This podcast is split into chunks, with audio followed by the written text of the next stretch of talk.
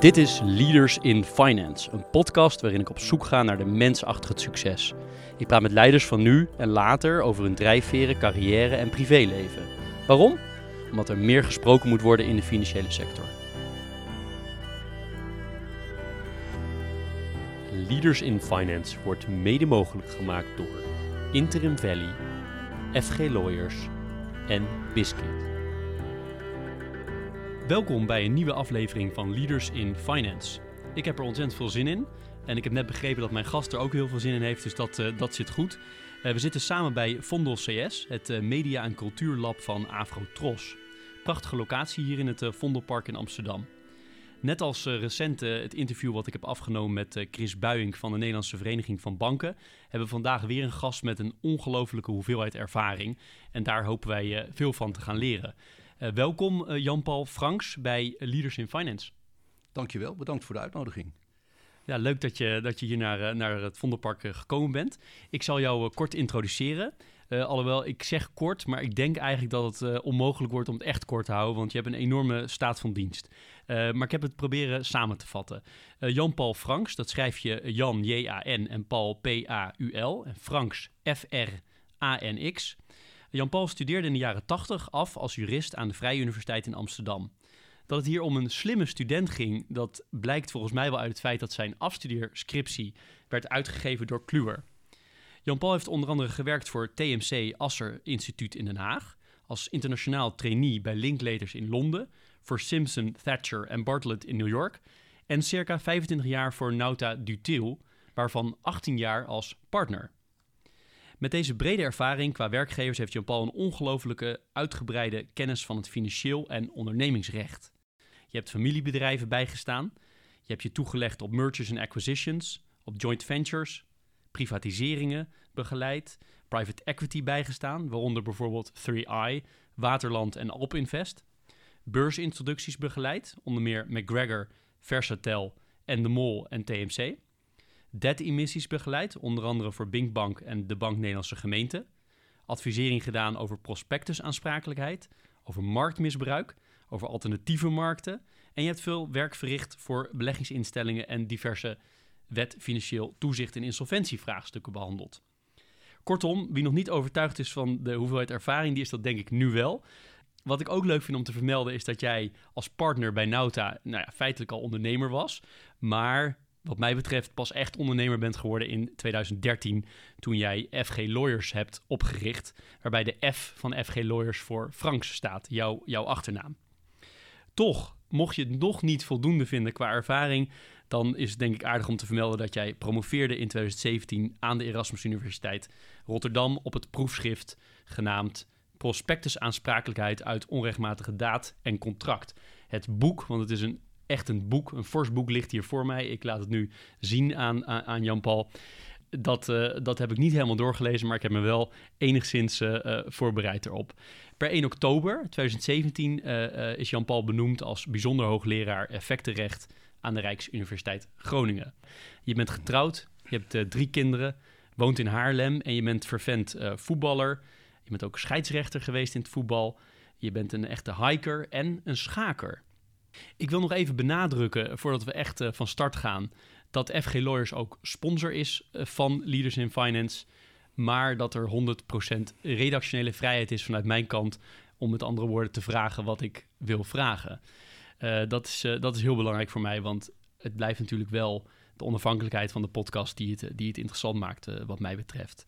De eerste vraag die ik jou eigenlijk zou willen stellen, Jan-Paul, is: hoe is het nou eigenlijk om echt ondernemer te zijn versus advocaat bij een groot en bekend kantoor? Laat ik beginnen te zeggen dat uh, ik vind dat uh, advocaten altijd enige bescheidenheid passen als het over ondernemerschap gaat. Ik zie uh, sommige klanten zie ik ook wel ja, wat glazig kijken als een advocaat over zijn eigen ondernemerschap begint.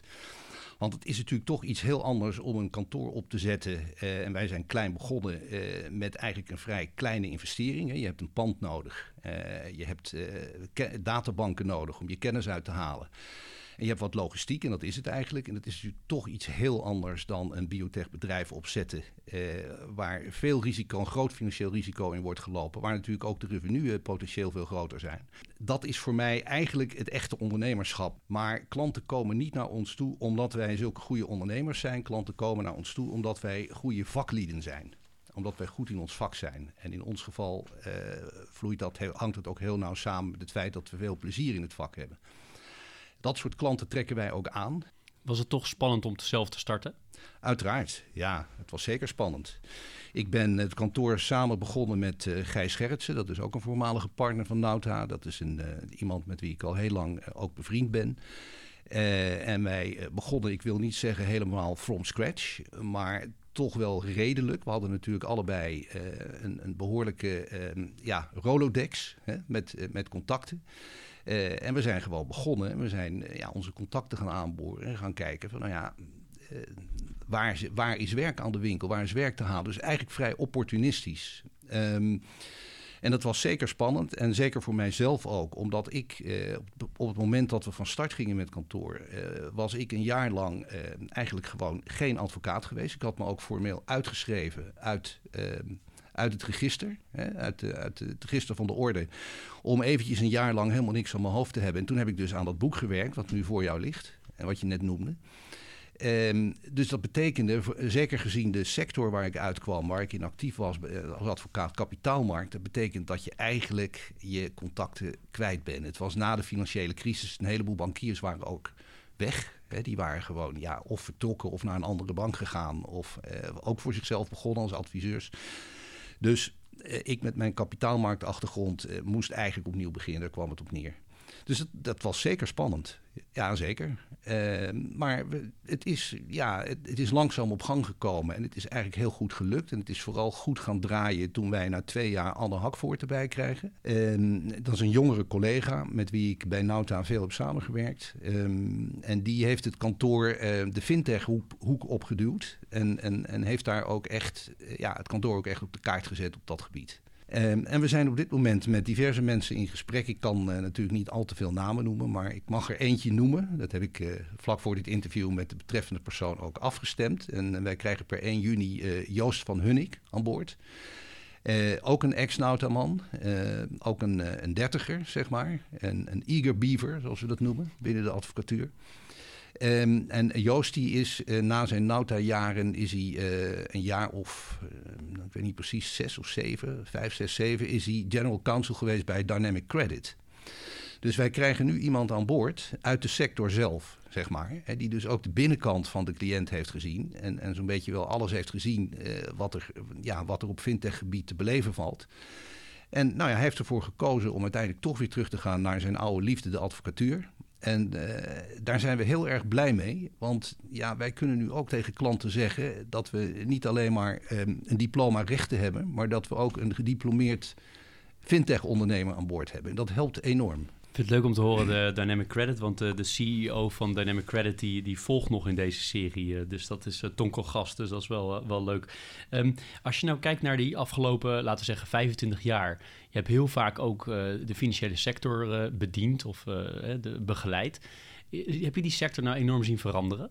Ja, enorm. Um, toen ik eh, begon bij Nauta eh, in de jaren 80, 90, eh, toen zaten eigenlijk de banken, die hadden allemaal nog een kantoor in de Gouden Bocht aan de Herengracht. Waar voor een groot vermogen aan kunst aan de muur hing. En waar allemaal deftige, met name meneren en minder vrouwen toen rondliepen. Um, waar wij ook heel netjes en deftig uh, tegen moesten terugdoen als stagiaires. Uh, want dat vond de klant belangrijk. En dat, dat was toch echt een heel andere sfeer dan waarin de bankingwereld zich nu voltrekt en begeeft. het is allemaal veel gewoner geworden. Ik denk dat deftigheid en belangrijk doen, dat is een contra-indicatie, denk ik, tegenwoordig. Het was toen nog niet in de jaren 80, 90. Um, en natuurlijk heeft de opkomst van fintech-bedrijven en de alternatieve financiering heeft daar enorm aan bijgedragen. En, en, en heeft, heeft wat dat betreft de cultuur van de sector opengebroken. Dat, dat, dat is toch wel echt heel anders geworden. Helder. We komen straks nog over, op terug op een aantal dingen uit jouw, jouw carrière. Maar ik wil even de switch maken ook naar, naar Jan-Paul zelf. Um, wanneer wist je dat je advocaat wilde worden? Kan je dat herinneren? Ehm, dat wist ik eigenlijk pas in het allerlaatste jaar van mijn studie. Ehm, ik kom uit een, uh, uit een juridisch geslacht. Althans, mijn, mijn vader, die, mijn vader was, uh, was ook jurist. Um, heeft eigenlijk het grootste deel van zijn leven in de, in de rechterlijke macht doorgebracht. Met uitzondering van de laatste tien jaar, zeg maar, kleine tien jaar, is hij ook advocaat geweest in de cassatiepraktijk in Den Haag. Um, maar mijn vader, toen ik studeerde, was mijn vader was rechter. In de rechterlijke macht. En um, ik ben rechten gaan studeren. Um, ja, omdat ik eigenlijk. Ik wist niet goed wat ik wilde. Ik heb dat trouwens in een aantal interviews uh, eerder gehoord. Mensen die jij geïnterviewd hebben. Dat, het, dat men terugkijkt op zijn carrièrepad. En dan denkt van ja, het had ook anders kunnen lopen. Hè, het, is, uh, het, is, het is zo gegaan. Prima, maar het had ook anders kunnen lopen. Nou, dat geldt voor mij denk ik ook. Ik vond eigenlijk op de middelbare school vond ik eh, klassieke talen en geschiedenis en zeg maar de gamma-wetenschappen vond ik eigenlijk heel erg interessant. Maar ik ben toch rechten gaan doen omdat ik een vak wilde leren. Ik wilde iets doen, iets, ik wilde een praktische vaardigheid leren waarmee ik niet per definitie in het onderwijs zou belanden. Uh, dat, dat zag ik toen gewoon niet zitten. En toen is het toch rechter geworden. Hoewel het feit dat mijn vader rechter was eerder een contra-indicatie was dan een, omdat ik daar. Ik ben gewoon te eigenwijs om zomaar uh, in de voetsporen van mijn vader te treden. Dus het was eerder een contra-indicatie, maar het is zo gelopen. En toen aan het eind van mijn studie moest ik natuurlijk gaan kiezen. En toen, uh, ja, iedereen.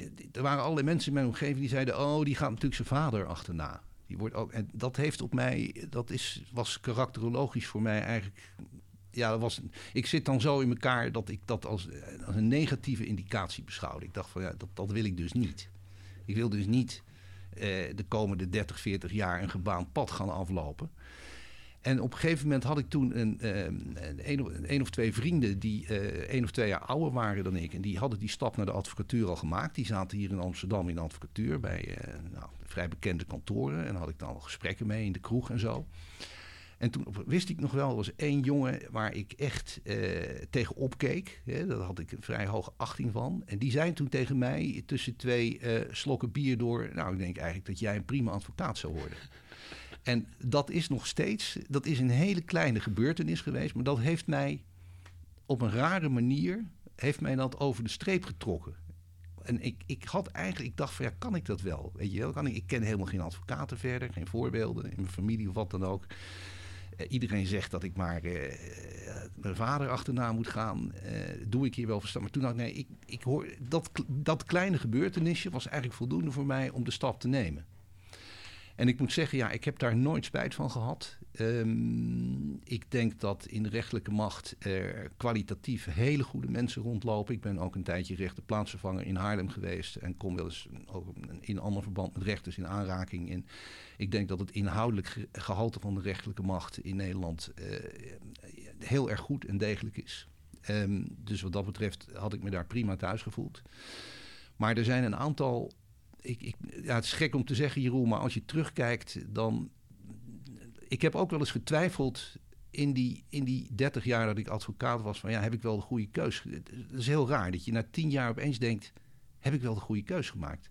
Als je s'nachts om, uh, om twee uur nog achter je bureau zit. Dus daar had ik niet gewoon rechter moeten worden. Trouwens, rechters zitten tegenwoordig ook tot s'nachts twee uur achter hun bureau. Dat, ook die tijden zijn veranderd. Maar naarmate ik, naarmate ik er langer in zat in die advocatuur... en zeker die laatste zeven jaar bij FG Lawyers... ben ik tot de conclusie gekomen dat het een goede keuze is geweest. En dat heeft niet, nog niet eens in de eerste plaats met de inhoud van het vak te maken. En uh, de, de, de, de, de leukheidsgraad van het recht, om het nou maar even zo te noemen. Ik denk dat ik... Uh, als historicus of filosoof of uh, klassicus uh, inhoudelijk ook prima aan mijn trekken had kunnen komen. Maar het heeft uiteindelijk, denk ik, dat de beroepskeuze, een beroepskeuze samenhangt met, uh, kom je ergens terecht um, in een positie die een appel doet op bepaalde essentiële eigenschappen van jou. gewoon vaardigheden en karaktereigenschappen. En dat is wat de advocatuur bij uitstek doet, in mijn geval. Um, het heeft te maken met uh, spanning en strijd.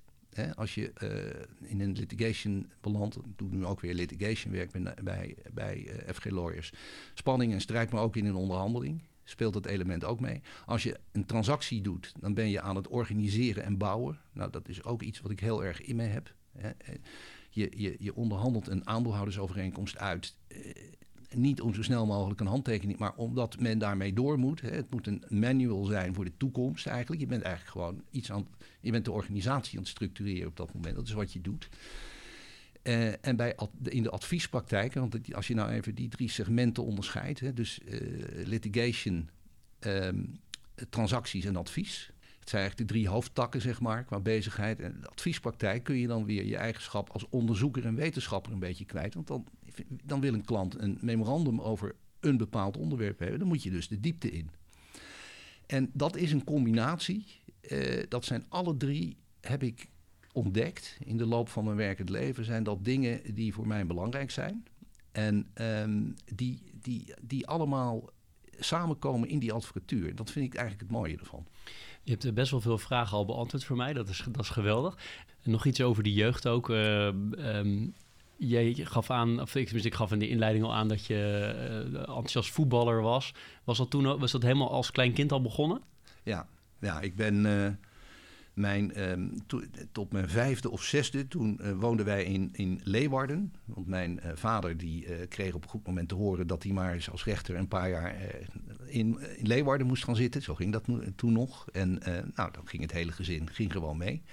Dus ik heb van mijn vijfde tot mijn tiende heb ik in Leeuwarden gewoond. En ben ik lid geworden van een voetbalclub. de, de Zwaluwen heette dat. Ik heb het laatst nog een keer in een sentimentele bui gegoogeld. Het bestaat nog steeds. Het bestaat nog steeds. Dus ik, daar is dus een van mijn plannen om daar nog eens een keer langs de lijn te gaan, uh, te gaan staan. Te kijken of ze nog hetzelfde shirt. Het was een blauw shirt met een witte kraag. Zo, eh, zoals een zwaluw er ook uitziet, begrijp je? Um, het, daar, toen is dat begonnen. En waar speelde je in het veld? Ik ben, altijd, ik ben geen aanvaller. Ik ben altijd um, het liefst op het middenveld. En dat lukte me ook meestal wel om, uh, om rechtshalf of, uh, of linkshalf te spelen. Dat vind ik eigenlijk het leukste. Hè? Dat is een soort verbinding je bent een, je bent een verbindingsofficier dan. En uh, je hebt ook veel vrijheid om te verdedigen en aan te vallen. Dat vond ik het leukst. Uh, maar ook wel in de verdediging. Maar ik ben niet een aanvaller. Nee. nee. Was je goed? Nou, ik heb nooit, laat ik daar heel bescheiden over zijn. Uh, ik kon gewoon goed meekomen. Um, in de teams waarin ik speelde. Maar dat zegt natuurlijk niks, want je wordt altijd ingedeeld op je, eigen, op je eigen niveau. Maar ik ben nooit een team teruggezet, laat ik het zo zeggen. Maar ik ben. Ik was niet iemand uh, die meteen uh, gescout werd voor de selectie van de club. Nee, nee, zo, nee, zo is het niet. Ik heb mijn twee zoons, in alle eerlijkheid, die, die, die voetballen beter dan ik. Ja. En je bent dus later scheidsrechter geworden? Het is wel grappig voor een advocaat die uiteindelijk geen rechter is geworden, maar toch scheidsrechter. Hoe kwam je daarbij?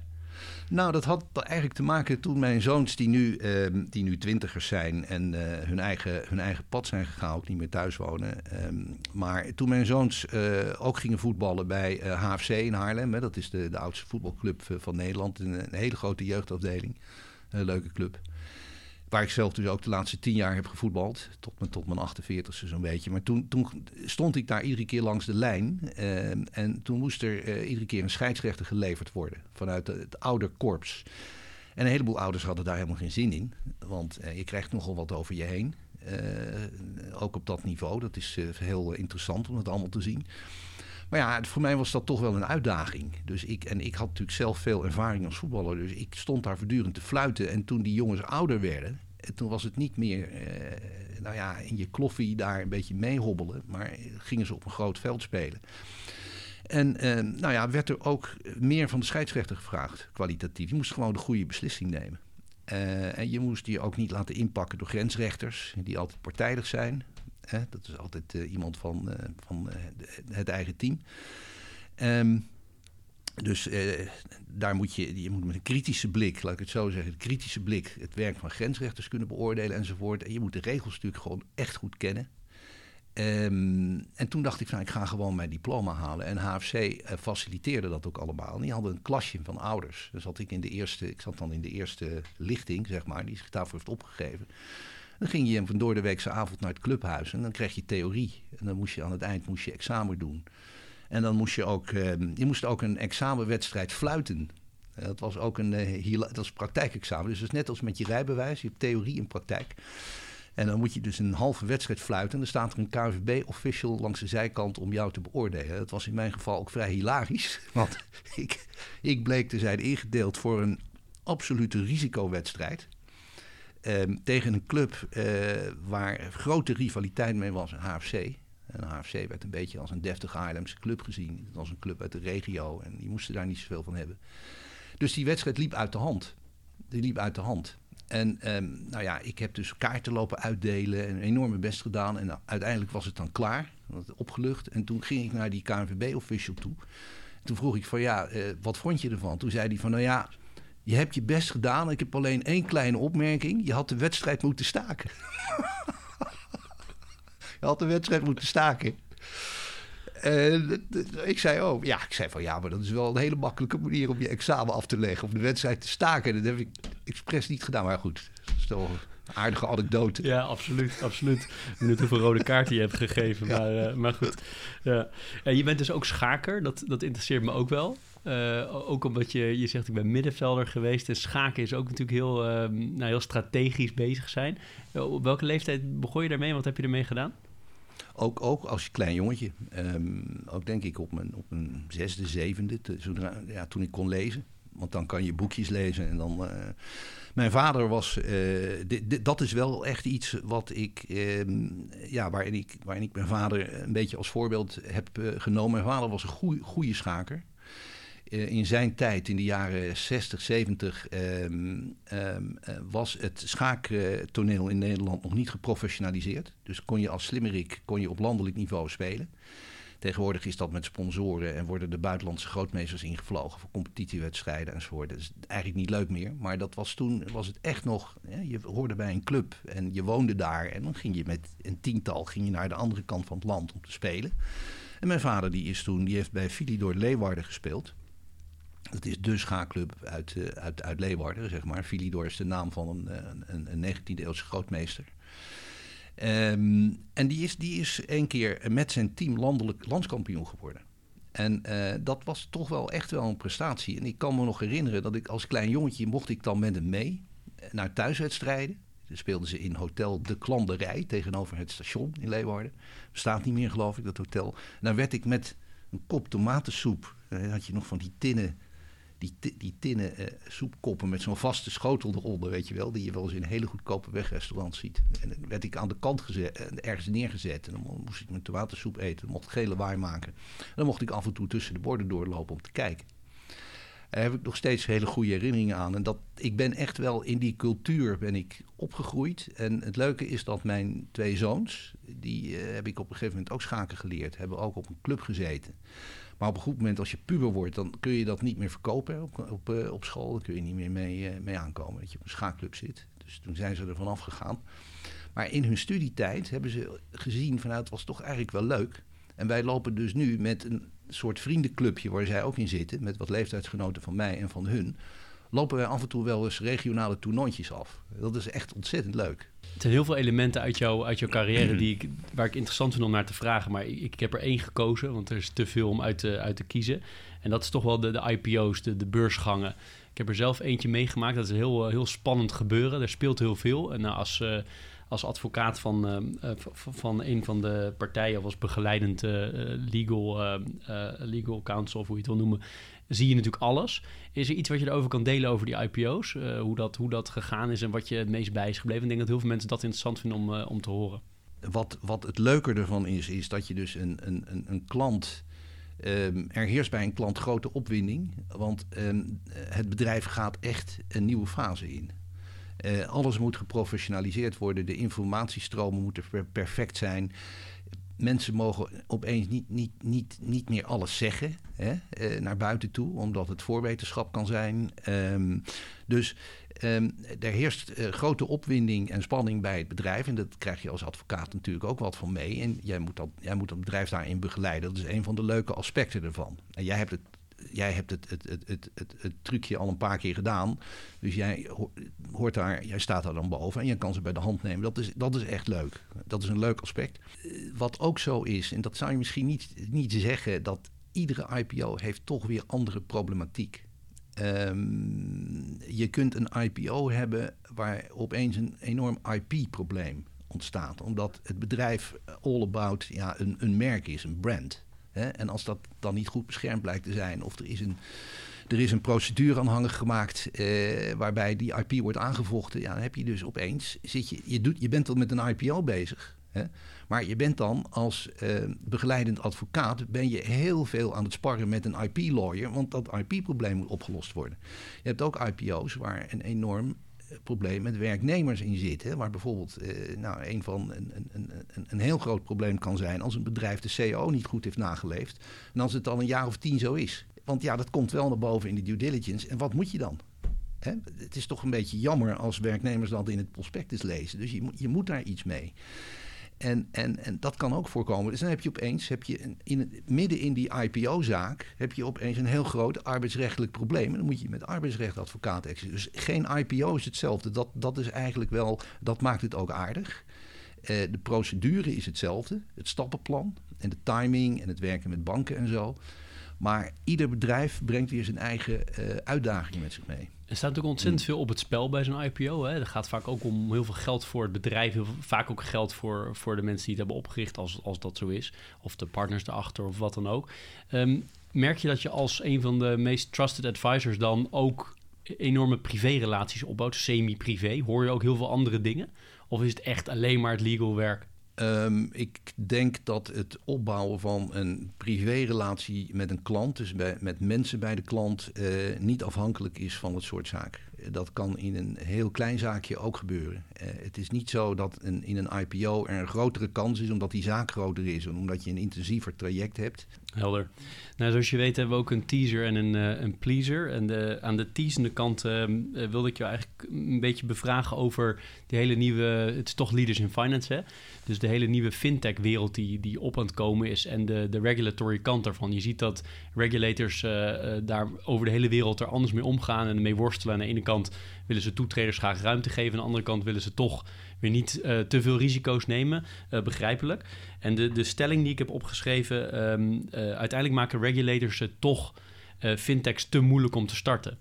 Nee, nee dat vind ik te algemeen. Um, ik, wij merken wel op kantoor dat er af en toe casus worden uitgevoerd door regulators. Dat men opeens gefocust is op een, een bepaalde bepaling in, in de WFT of op een, op een bepaald segment. Uh, waar, men dan, uh, ja, waar men dan werk van gaat maken. En dat het opeens lastiger wordt om dat er doorheen te krijgen. Dat merken we wel. Ik, denk, ik begrijp dat ook wel. Ik denk dat regulators lopen gewoon in, in bepaalde dossiers lopen ze tegen dingen op. En dan denken ze, ja, dit moet anders. Dus dit gaan we in, dan ook in alle zaken uitzetten. Dat, dat lijkt mij logisch dat je dat dan doet. Dat is gewoon consistent handelen.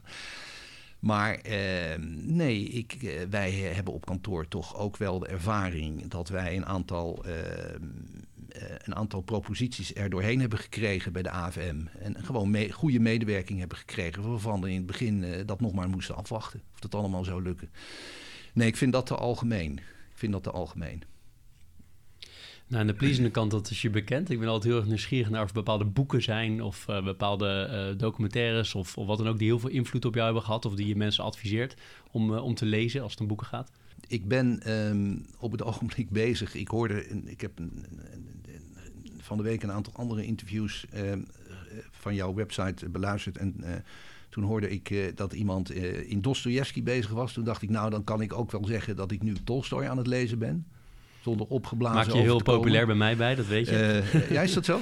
ja, nee, ik ben groot Tolstoy-fan. Oh, ja, nou, dus, ik, ik, ben op het ogenblik midden in oorlog en vrede. Dat had ik nog nooit gelezen. En uh, ja, dat vind ik, dat vind ik toch wel, hoewel, het, hoewel het natuurlijk uit een andere tijd is. Het is 200 jaar oud, het boek. Maar ik vind het toch, wel, toch echt wel heel bijzonder.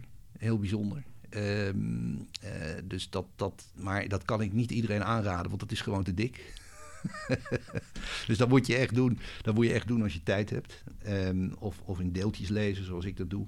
Um, ik ben op het ogenblik. Ik heb, ik heb het, laatste boek van Pfeiffer, uh, Grand Hotel Europa, vind ik echt heel goed. Echt heel goed. Het is eigenlijk het eerste werk dat ik van hem uh, lees. Ik heb het boek over Genua nooit gelezen van hem. Maar ik heb dit nu afgelopen zomer gelezen. En nou, dat vind ik echt een verademing. Dat er ook moderne schrijvers zijn die nog met een soort klassieke schoonheid kunnen schrijven. Dat, dat vond ik van het boek. Vond ik, en ik, vond, ik vind het ook een boek dat qua inhoud eh, enorm aan het denken zet over Europa. En dat is een onderwerp wat me ook interesseert. En ik, ben af en toe, probeer af en toe wat filosofische literatuur te lezen. En ik ben nu uh, wat, uh, wat boeken aan het lezen over het Stoïcijnse gedachtegoed. Dat helemaal gericht is op ehm, het, het, het, het leven in gemoedsrust. proberen vrij te zijn van negatieve emoties en uit te gaan van een zekere gemoedsrust. En nou, dat is wat je in de advocatuur enorm nodig hebt. distantie en, en, en, en proberen om. Want iedereen zegt altijd, we willen een empathisch advocaat. Dat is allemaal prachtig. Natuurlijk moet je empathie hebben als advocaat. Maar wat helemaal niet goed is, vind ik, dat is dat je als advocaat ehm, meegaat in de emoties van je cliënt. Dus die empathie, die heeft ergens een grens. Je, je balanceert een beetje over een bepaald koord. En ik, ik, ik heb gezien en ontdekt dat het Stoïcijnse gedachtegoed daar enorm bij kan helpen. Heb je daar een bepaalde titel van ook, van dat boek? Nou, ik ben nu met een heel simpel. Uh, ja, als je echt een, klas, echte klassieker. Dat is uh, het verzamelde werk van uh, Seneca. Dat is een hele mooie vertaling van. Dat heet geloof ik Levenskunst. En dat zijn een aantal um, werken van Seneca die vertaald zijn. En ja, dan zie je dus dat ongelooflijk 2000 jaar geleden. Ja, er, deze man lessen heeft gegeven waar we nu nog heel veel mee kunnen. Maar ik ben ook met een heel makkelijk behapbaar boekje van uh, Mirjam van Rijen bezig. Uh, dat is, van, uh, dat is uitgegeven door uh, de ISVW, de Internationale School voor Wijsbegeerte. en dat gaat ook over het Stoïcijnse gedachtegoed. Dat is, dat is heel makkelijk toegankelijk. het is niet een echt een studieboek, het is meer een populair boek. Over, maar wel goed, vind ik. En um, ja, dat, dat vind ik. Ik vind het heel prettig om af en toe van dat, dat soort dingen te lezen, omdat je toch wel het risico loopt in dit beroep om heel erg meegezogen te worden met de waan van de dag. Met de juridische waan en de waan van cliënten. Je bent nu hoogleraar in Groningen. Dat betekent, neem ik aan, maar spreek me tegen als het niet klopt, maar dat je ook colleges geeft uh, aan studenten. Ja. Wat, wat, is jouw manier van uh, kennis uh, overbrengen aan, aan studenten? Um, ik probeer heel erg, omdat ik weet, kijk, ik, ik doseer daar een vak, effectenrecht. Eh, dat is een beetje een niet heel gangbare term meer, maar zo heet die leerstoel nou eenmaal. Maar dat is eigenlijk gewoon het recht van de kapitaalmarkt. En ik weet dat het gros van de studenten dat in de zaal zit, dat, het, dat dit volkomen nieuw is voor ze. Ik begin ook altijd met een peiling. Ik vraag altijd wie heeft er ooit wel eens in de wet op het financieel toezicht gekeken dit is ongeveer de laagste drempel die je kan aanleggen. En dan zijn er meestal maar een paar vingers die omhoog gaan. En dan, dan weet ik van ja, eh, ik kom hier met iets heel nieuws voor deze mensen. Dus ik moet iedere keer moet ik toch checken of men het begrepen heeft. Dus ik heb een hele duidelijke PowerPoint. Um, ik check iedere keer uh, van jongens, is iedereen, are you with me? dat, dat vind ik heel belangrijk. En ik probeer natuurlijk ook, want dat is natuurlijk de toegevoegde waarde die ik kan bieden. Eh, ik probeer af en toe een leuke uh, anekdote uit de praktijk er doorheen te gooien. Dat, dat doe ik wel. En dat vinden ze ook heel leuk altijd. Ja. Als je kijkt naar de, naar de advocatuur en je bent uh, de, de, Jan Paul van, um, die net aan het begin van zijn carrière staat. Wat voor tips zou je jezelf meegeven? Of met andere woorden, wat voor tips zou jij mensen meegeven die nu in die, nou, laten we zeggen, in die financiële advocatuur beginnen te werken? Ik zou mezelf, deze mensen nu een hele andere tip geven dan ik mezelf 30 jaar geleden had mee. ik had mijzelf uh, de tip mee, uh, meegegeven van, nou ja, probeer iets sneller te focussen. Uh, ik ben een beetje, ik ben in zeer veel dingen geïnteresseerd en dat kan ook op een gegeven moment kan dat tegen je gaan werken. Je moet op een gegeven moment ook bepaalde deuren dicht kunnen doen. Dat heb ik natuurlijk wel gedaan, want ik ben nu op een corporate en finance kantoor. Nou, daarbuiten doe ik ook verder niks. Moet ik ook niet willen. Maar dat heeft wel tijd, dat heeft me tijd gekost om zover te komen. Om die deuren dicht te doen. De mensen van nu zou ik eerder de tegenovergestelde tip willen geven. Zou ik willen zeggen van jongens, pas nou op dat je, dat je niet drie of vijf of zes jaar lang alleen maar um, datzelfde securitization document gaat bestuderen en daar dan alles vanaf weet. En waarschijnlijk ook nog wel terecht kunt bij een bank die daarin geïnteresseerd is. Maar daarbuiten verder eigenlijk niet zoveel kan. Probeer nou juist die eerste jaren. Natuurlijk moet je je nu eerder specialiseren dan vroeger. Ehm, en dat moeten mensen ook zeker doen. Om, om succesvol te kunnen zijn in hun carrière. Een profiel, een profiel maken. Eh, zorgen dat je herkenbaar bent in de markt en zo. Maar drijf dat in het begin nou niet zo ver door. dat je niks anders dan dat kan. Want dat wordt op een gegeven moment echt een belemmering. Je komt op een gegeven moment eh, kom je in situaties terecht, in grote organisaties, of je komt in een kleine organisatie terecht waar gewoon eh, meer generalisten rondlopen, waarin er ook een appel op je algemene ontwikkeling en je gezond verstand als jurist wordt gedaan. En daarvoor is gewoon nodig dat je een brede kennis hebt van het civiele recht. Of als je in het strafrecht komt, het strafrecht. Dat, dus het is eigenlijk een tegenovergestelde tip die ik mezelf 30 jaar geleden had, had, had moeten geven, misschien. Ik ken best wel veel uh, relatief jonge advocaten, uh, met name ook op de Zuidas. Je merkt toch wel dat er, dat er heel hard, nog steeds heel hard gewerkt wordt, heel veel uren gemaakt worden. Uh, en dat er ook veel sprake is van burn-outs. Nou, het is een beetje organisch gegroeid in deze aflevering dat ik vaak vraag wat mensen hun visie is op burn-outs. Um, kan je daar ook iets over zeggen? Misschien ook wel in het licht van de advocatuur, omdat daar natuurlijk nou ja, het, het, specifiek bekend staat als een sector waar heel veel uren gemaakt worden. hoe kijk je daarnaar? Nou, ik zal je in alle eerlijkheid zeggen dat ik zelf ook een uh, lichte burn-out heb gehad ooit. Um, op mijn veertigste. Dus dat is, uh, dat is alweer een tijdje achter, ligt dat achter de rug. Um, Um, ik, toen ben ik er drie maanden uit geweest. Dat was uh, eigenlijk, uh, uh, laten we zeggen, in de eerste jaren dat ik in die kapitaalmarktpraktijk rondliep. En voortdurend eh, halve nachten en hele nachten moest doortrekken. En ook geen te weinig mensen op kantoor had om op af te wateren. Want het was eigenlijk een nieuw, ja, het was een nieuw specialisme toen. En er waren gewoon weinig mensen die, die, dat, die dat beheersten. Dus ik heb veel zelf uit moeten vinden. Um, hoe ik daarop terugkijk is dat het, ja, het, dan, het is een cliché, maar hij is waar. Um, je, moet meer, je moet nee durven zeggen. Daar begint het allemaal mee. Je moet op een gegeven moment moet je gewoon zeggen van ja, dit doe ik niet, of dit kan ik niet, of dit wil ik niet. Uh, en, dat, dat, en dat wordt ook. Je zult versteld staan dat als je dat een beetje kan motiveren, uh, dat je omgeving daar ook begrip voor heeft. En dat is iets wat ik niet kon in het begin en wat ik nu wel kan ik kan dat nu beter. Um, ik trap er af en toe steeds nog in, in die valkuil, maar ik kan het beter. En ik heb het ook geleerd daardoor.